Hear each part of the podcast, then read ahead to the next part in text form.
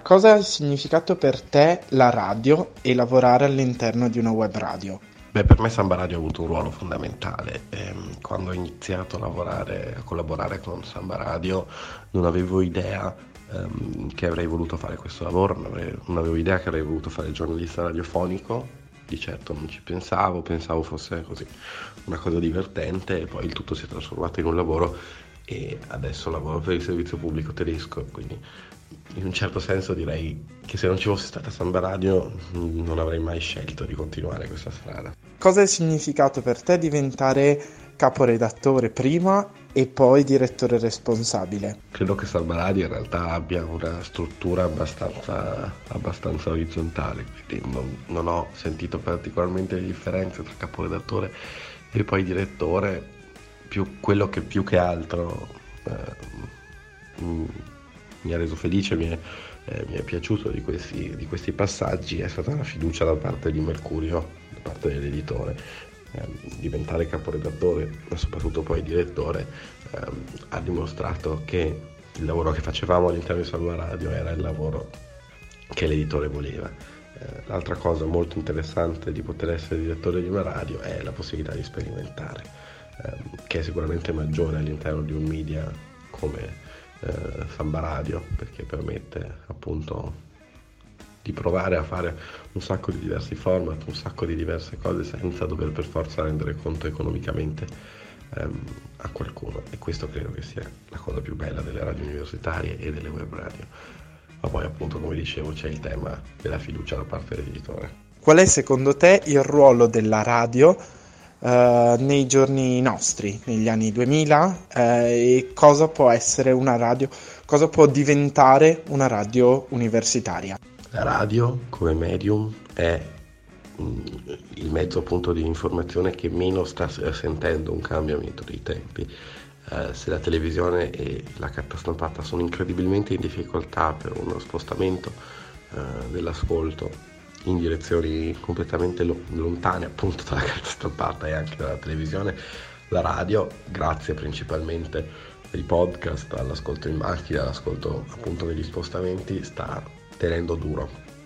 E quindi credo che il ruolo della radio sia fondamentale perché in un momento in cui tutti i media tradizionali stanno perdendo eh, share, stanno perdendo ascolti, la radio riesce a tenere botta e riesce comunque a portare eh, una voce informata, una voce strutturata e una voce che è in grado di dire qualcosa, che non sempre l'internet è in grado di dire, eh, sia perché su internet ci sono una serie di, di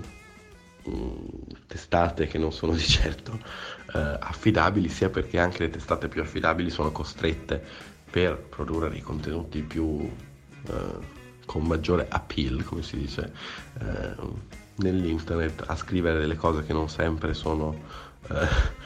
eh, così intelligenti o così belle. La radio invece in un certo senso riesce a tenere la sua qualità anche in tutto questo momento e logicamente, lo dicevo prima, le radio universitarie hanno questa possibilità di sperimentare ehm, oltre a quella logicamente di continuare a fare del buon giornalismo e della buona informazione e del buon intrattenimento logicamente anche. Si può sperimentare e quindi si può provare a fare le cose più disparate, parlare dei temi più disparati senza avere paura di sbagliare, perché poi si sbaglia e si decide di provare a fare qualcos'altro, molto semplicemente. Ultima domanda. Dieci anni sono tanti, com'è cambiata Samba Radio in questo periodo e quali sono i progetti futuri che avete? Non sono sicuro che Samba Radio sia cambiata particolarmente, certamente ehm, sono cambiati gli stili, è cambiata la qualità, evidentemente in dieci anni si cresce tantissimo, si diventa un medium eh, che riesce a rispondere a delle esigenze particolari. Evidentemente dieci anni fa, quando era appena nata la radio, io, io non c'ero, non facevo parte di Samba Radio, ma eh, ricordo dei racconti in cui mi dicevano che eravamo sempre in diretta, non, non veniva preparato particolarmente eh, un contenuto registrato, un contenuto per il podcast, non si parlava ancora di podcast dieci anni fa. Eh, quindi direi che le idee che ci sono dietro siano ancora le stesse, quindi un'informazione di qualità, un racconto della vita universitaria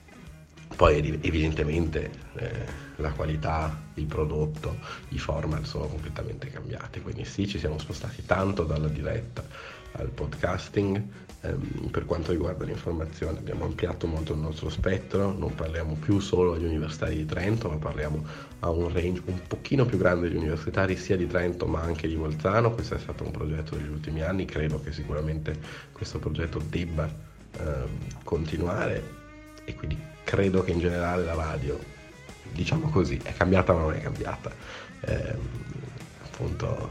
di base c'è, ci sono le stesse idee, sono cambiati i mezzi, sono, cambiate, sono cambiati i format, sono cambiati gli stili. Vi saluto e vi do l'appuntamento al 3 ottobre per una grande festa per questi dieci anni di Samba Radio. Ciao!